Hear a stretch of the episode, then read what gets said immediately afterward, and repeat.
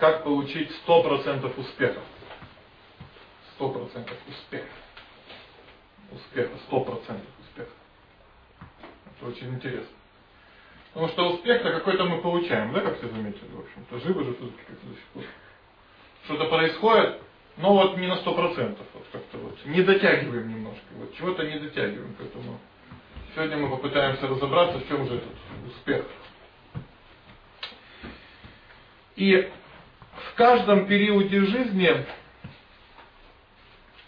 мы можем получить 100% успеха, это факт. Но это будет немного свои 100%.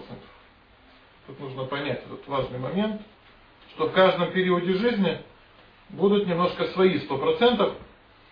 У кого-то 100% успеха будет, скажем, там, 1000 рублей, а у кого-то 100% успеха будет миллион рублей.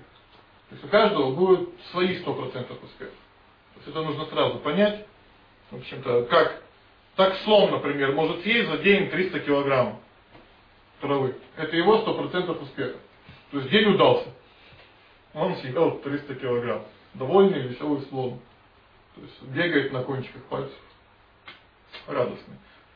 И это его сто процентов, то есть э, нам так явно лучше не переедать. Если мы подумаем, что вот, вот, они сто процентов, все понятно. Теперь я тоже должен каждый день есть 300 килограмм торта. И 8 марта нужно 300 килограмм купить сразу. Если, если это будет удачное 8 марта, нет, не так.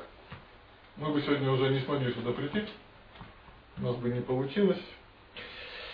Мудрецы говорят, мы знаем пять вещей, определяются еще в утробе матери. Это продолжительность жизни человека, каким видом труда он будет заниматься, уровень его богатства, качество образования время его собственной смерти. Пять вещей. Пять. То есть с этим надо сразу же смириться, понимая, что в основном этот вот частный предел перейти практически невозможно. Это частный предел, предел частных возможностей. То есть ничто не позволит нам кушать по 300 килограмм в день, что бы мы ни делали. Нет никаких секретов фэншуй, нет ничего. Никак невозможно есть по 300 килограмм. И большинство проблем человека как раз и возникают, потому что он, приложив все имеющиеся силы, и в принципе уже достиг своих 100% усилий, 100% так сказать, успехов, своих, так сказать, свои 100% успеха он уже достиг, но в то же время он не успокаивается. Он не успокаивается и смотрит по сторонам, и видит, что другие, даже прилагая меньше, значительно меньше усилий, достигают, как ему кажется, намного большего. То есть, достигнув своего успеха, мы начинаем смотреть, а какой успех у других. Вот в чем проблема. И вот это внутреннее сравнение не в свою пользу, если в свою, еще ладно. А если не в свою пользу, приводит к банальной зависти. Что делает человека просто, делает человека просто психологически больным. Просто становится больным. Как можно назвать человека, который завидует тому, сколько ест слон? Хоть кто-то сейчас позавидовал, что слон ест 300 килограмм. Но мы завидуем другим, что у кого-то больше успех, у кого-то больше 100%. Это то же самое абсолютно. Абсолютно то же самое. Это болезненное состояние. Болезненное состояние. И в конце концов такие негативные размышления отнимают силы даже для достижения собственных 100%. То есть уже на собственные 100% сил не хватает. То есть так вот размышляя о 300 килограммах пищи слона, человек теряет свой собственный аппетит, все время чувствует себя голодным. Деградация наступает. А в трактатах говорится, что тот, кого слушается его собственный сын, тот, чья жена хочет исполнять все его желания, и тот, кто довольствуется только собственным богатством, по сути уже живет в раю. Есть такая цитата. Уже живет в раю. Нас интересует последняя строчка. Но мы не хотим жить в раю. Нас это не устраивает. Поэтому своими собственными руками создаем себе маленький индивидуальный ад. И сейчас я достаточно резкие слова скажу, так сказать, может быть грустные, кто-то может даже немножко расстроиться. Может, они многим не понравятся, но именно современная банковская система прилагает все усилия, чтобы помочь человеку окунуться с головой в этот индивидуальный ад. Поэтому те, кто в банках работают, сразу не обижайтесь. Я тут ни при чем, это просто факт. То есть сам принцип нужно понять, что... То есть, может быть, сыном и женой в этом цитате, в этой цитате, так сказать, уже ничего не поделаешь, но вот с нашим отношением к процветанию, к этим 100% успеха еще кое-что можно поделать. Еще кое-что можно изменить и жить спокойно, жить фактически в раю. То есть, да, человек видит, что 100% у кого-то, а другого намного больше, чем его собственные 100%. Это видно реально. То есть 300 килограмм слона, то есть это, да, его, а куча травы явно больше, чем наш салатик, который мы покупаем в магазине. У нас маленький салатик. Да. И человек, может быть, справился бы со своей жадностью через некоторое время. Но та же самая банковская реклама говорит нам, не надо бороться с жадностью. Не надо бороться с завистью. Просто возьми у нас немного денег и добавь своим 100% столько, чтобы было похоже на 100% соседа. Понимаете? Все соображают. Очень простая вещь. Но так как это не наше процветание, я не свое процветание добавляю, я чужое беру. Чужое, не наше. Это не мои сто процентов. То за это надо будет заплатить проценты. Проценты. Что является кармой и расплатой за зависть и жадность. То есть я беру, чтобы к своим сто процентов спокойным довести свои сто процентов до ста процентов соседа. И вот эта моя жадность требует расплаты, я должен кармой расплатиться. Вот эти проценты появляются. Достаточно серьезные. Я должен расплачиваться за зависть и жадность. Это не просто процент, это не просто кто-то придумал, это карма. Ну, должна быть. Нам придется заплатить ровно столько, насколько я позавидовал. Поэтому если зависть слишком высока, придется все отдать. Ничего не останется. Ровно сколько, насколько я позавидовал. В результате все равно останутся только мои сто процентов и не более того. Все равно я не смогу перекрыть это. Я, я не смогу все равно чужие сто процентов получить. Я все равно буду вынужден этот излишек отдать. Все равно буду вынужден его отдать. Не получится. Поэтому вывод, к сожалению, не очень приятен. То есть это ну, современная ну, финансовая система, банковская система способствует разжиганию зависти в сознании людей. Способствует разжиганию зависти. Но понятно, что проблема не в самих банках. Нужно сразу же это отделить вот этих людей, так сказать, от самой системы. Она работает как, а просто как механизм. Естественный механизм. Механизм. То есть это просто удовлетворение желаний людей. У людей есть такие желания, они должны удовлетворяться, поэтому эта система работает, вот и все. Люди даже не, не понимают, в чем философская идея того, что происходит. То есть это их честный бизнес честный бизнес. То есть а проблема-то в том, что люди не, не понимают саму суть происходящего. Что они сами себя тем самым лишают спокойствия, лишают удовлетворения, счастья, вот этого рая. Не могут увидеть в своем сердце зависть и жадность. Просто не могут увидеть. Поэтому в первую очередь надо научиться не обращать внимания на достижения других. Не обращать внимания на достижения других. И уж тем более не, справ... не сравнивать их со своими собственными возможностями не сравнивать их. Обычно это приводит не к прогрессу, а к какой-нибудь кровавой революции. Либо внутренней, либо внешней. Революция возникает. Надо очень ясно понять, тут нужно понять простую вещь. Человек может успокоиться, только поняв эту философскую идею. Судьба по определению всеблагая. Судьба по определению всеблагая. То есть недаром не до сих пор, да, мы помним эту поговорку, что все, что не происходит, все кучно.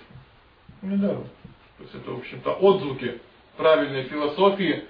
А значит, от нее надо принимать абсолютно все, как хорошее, так и плохое. Надо научиться принимать от судьбы все. В этом умение, в этом мудрость. В этом философская идея жизни.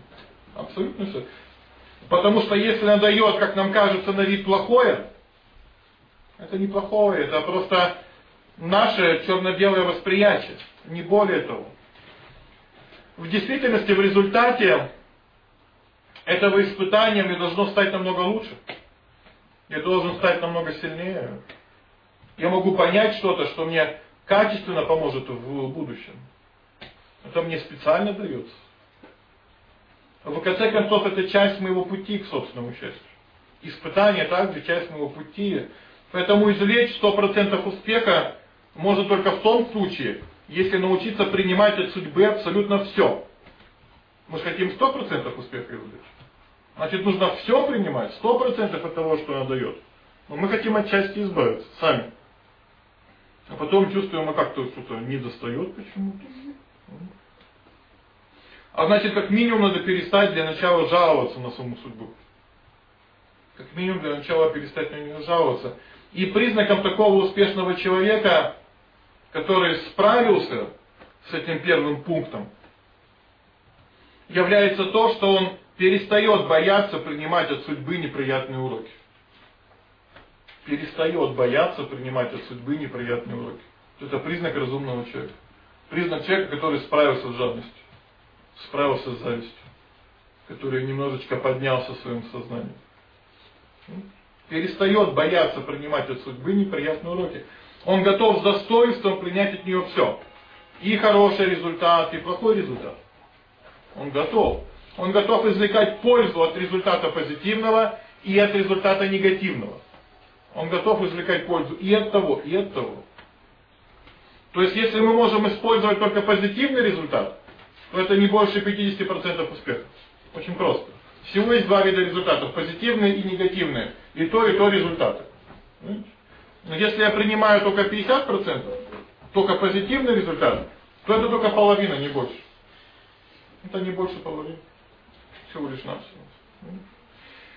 Но в действительности мудрецы нам говорят, что позитивный результат это вовсе, а хотя это называется половина, да, что есть, но позитивный, негативный, мудрецы говорят немножко не такое соотношение. Немножко не такое. Мудрецы говорят, что позитивный результат это всего 10% успеха. Если мы принимаем только позитивный результат, это всего 10% успеха. Вот тут как раз начинаются проявляться те проблемы, которые у нас возникают. Я думаю, что я всего плохого буду избегать в своей жизни, и это будет мои 100%. Это не будет 100%, это будет 10%. Всего лишь на все. Остальные 90 запрятаны в негативном результате. Остальные 90.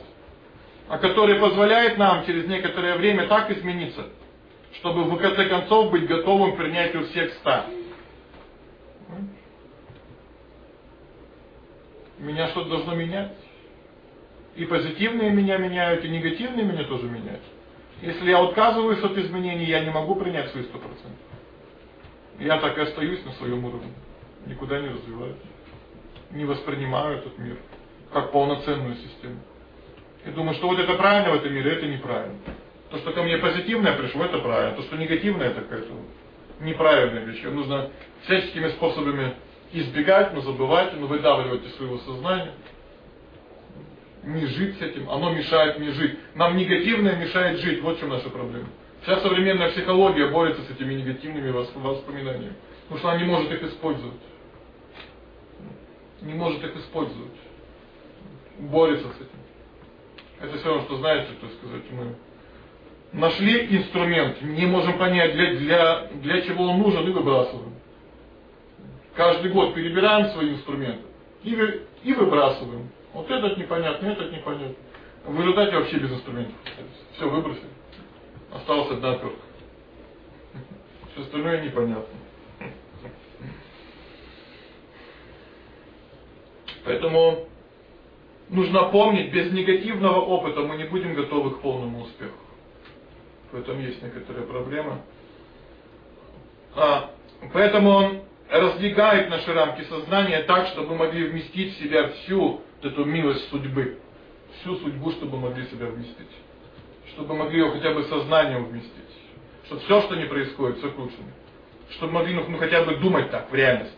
Мы так не думаем, мы это можем произнести. Но действуем мы не так. Действуем мы не так. Мы не способны так действовать. А не способны так действовать, не получаем 100% успеха. Получаем только 10% успеха. Но чтобы этому новому мировосприятию научиться, нужно понять следующий пункт.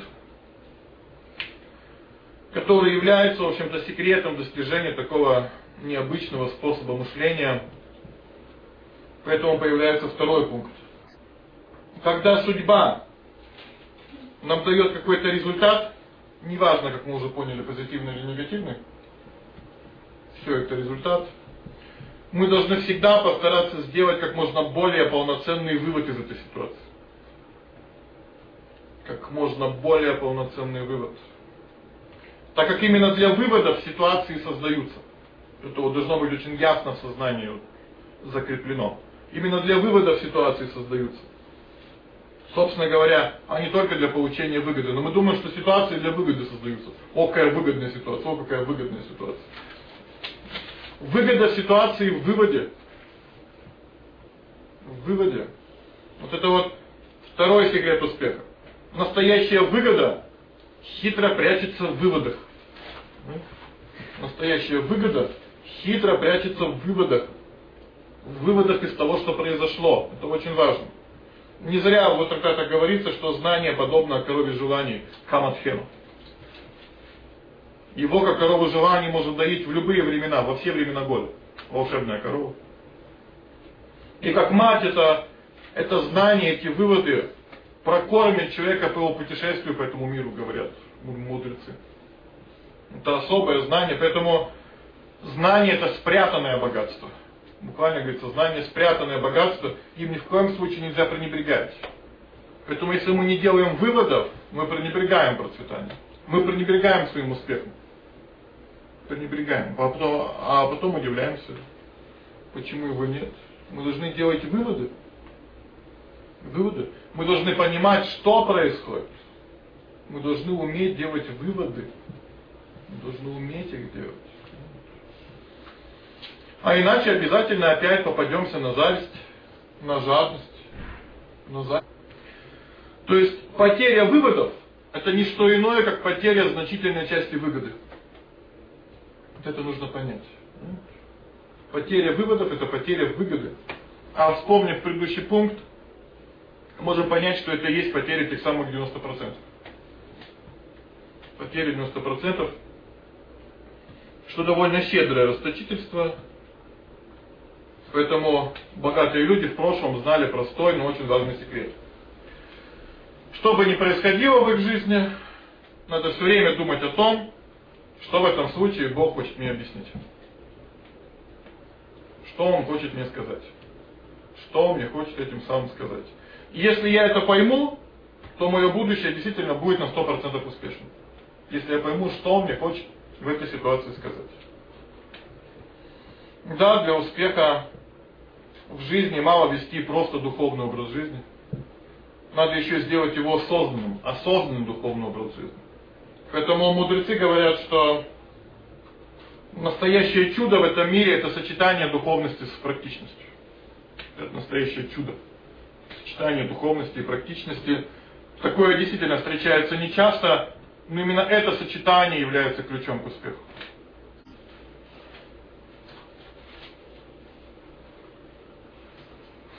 Хорошо, спасибо большое.